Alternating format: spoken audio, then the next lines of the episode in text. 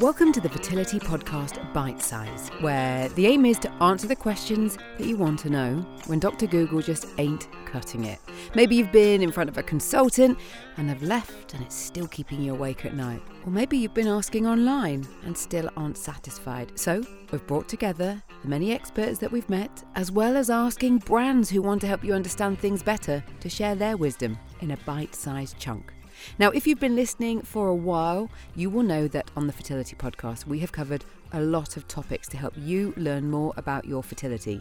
So, if you've just found this podcast, do go and have a listen to our last couple of series as we've really mapped out what you need to be thinking about.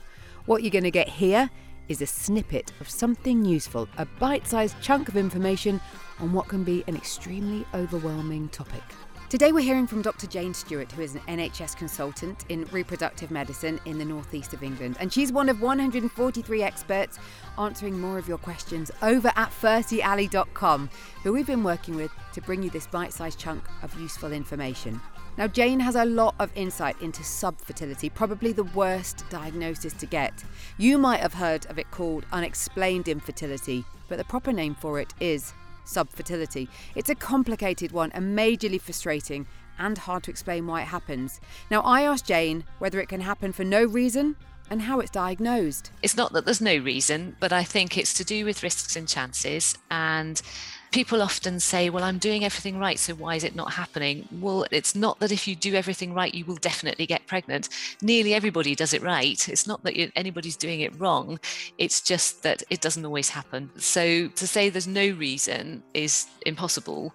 There will be some reason why that month there was no pregnancy, whether it was to do with the quality of the egg, the timing, the anything. And we're never going to know that. It's so complex. The whole process of fertilization, the whole process of egg and sperm quality, the whole process of implantation. We're never ever going to be able to pin it down and say, on this cycle, if you had done this slightly differently, it would have happened. It's not like that. So I think it's not that it doesn't happen for no reason we're unlikely to be able to explain most of the subtle reasons. And actually, as a species, we don't get pregnant really easily, but actually, most of the time, it's okay. Unexplained subfertility, in general terms, would be considered to be couples who've tried for a reasonable length of time. The label sometimes given at the year mark, certainly by the two year mark, that's a statistical thing, where standard assessment of fertility has not shown a significant problem. In other words, the couple are having reasonably regular intercourse to give themselves the opportunity of conception, the fallopian tubes are okay, the woman's ovulating on a regular basis, and the man has a normal or near normal sperm test. And therefore, there's nothing obvious to pick up to say there's something going on here fundamentally reducing your chances. She also talked about some really fascinating stats on your chances of becoming pregnant and the age you'd need to think of having babies depending on how many you think you'd want. If only it was so straightforward. Rather than saying what are the chances of conceiving with unexplained infertility, is how do you get that label really? So for young women, young couples, 95% of them without a problem would conceive within a couple of years of trying. If you haven't, then we'd consider you statistically to be an outlier. It doesn't necessarily mean that there's a problem. There might be a number of things that have contrived to, to make that happen. But at that point, we would give a label of so called unexplained subfertility, if you like. It's not absolute, but it does recognize at least that there might be another problem there that we can't explain. So, what do we do about this blooming annoying situation too many people are affected by in the UK? Subfertility accounts for one in four cases of infertility, as Jane explains. Our normal approach would be to try to maximize the chances of conception naturally.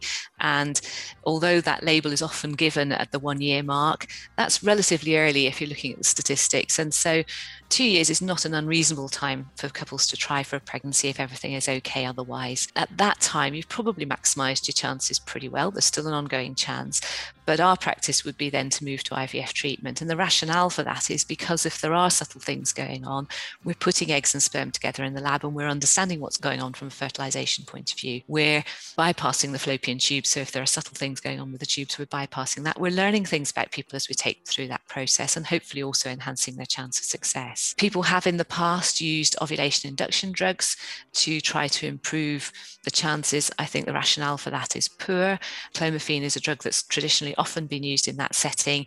But if you're ovulating already, how does clomiphene make you ovulate better? And in fact, it probably has other impacts, including on the cervical mucus, possibly the endometrium, that might actually make it harder for women to conceive in that setting. So, although people will conceive, whether their chances are better than doing nothing is debatable. And the only really very good trial, which was done in Aberdeen some years ago, suggested that there was no benefit in doing that. The other treatment that people often undertake is intrauterine insemination. That's much more controversial. There are people who really are very much in favour of that, and others who uh, less so.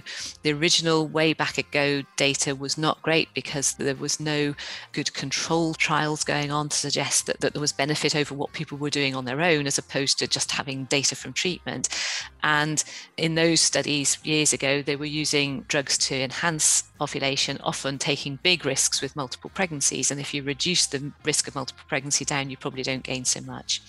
There have been some newer trials from overseas, from Europe, suggesting benefit, but actually they treat people very early there. So they're starting to treat them at one year. And whilst there might be some benefit in that, that's tying people into treatment at a very early stage in the process, if in fact they've still got a pretty good chance of conceiving on their own.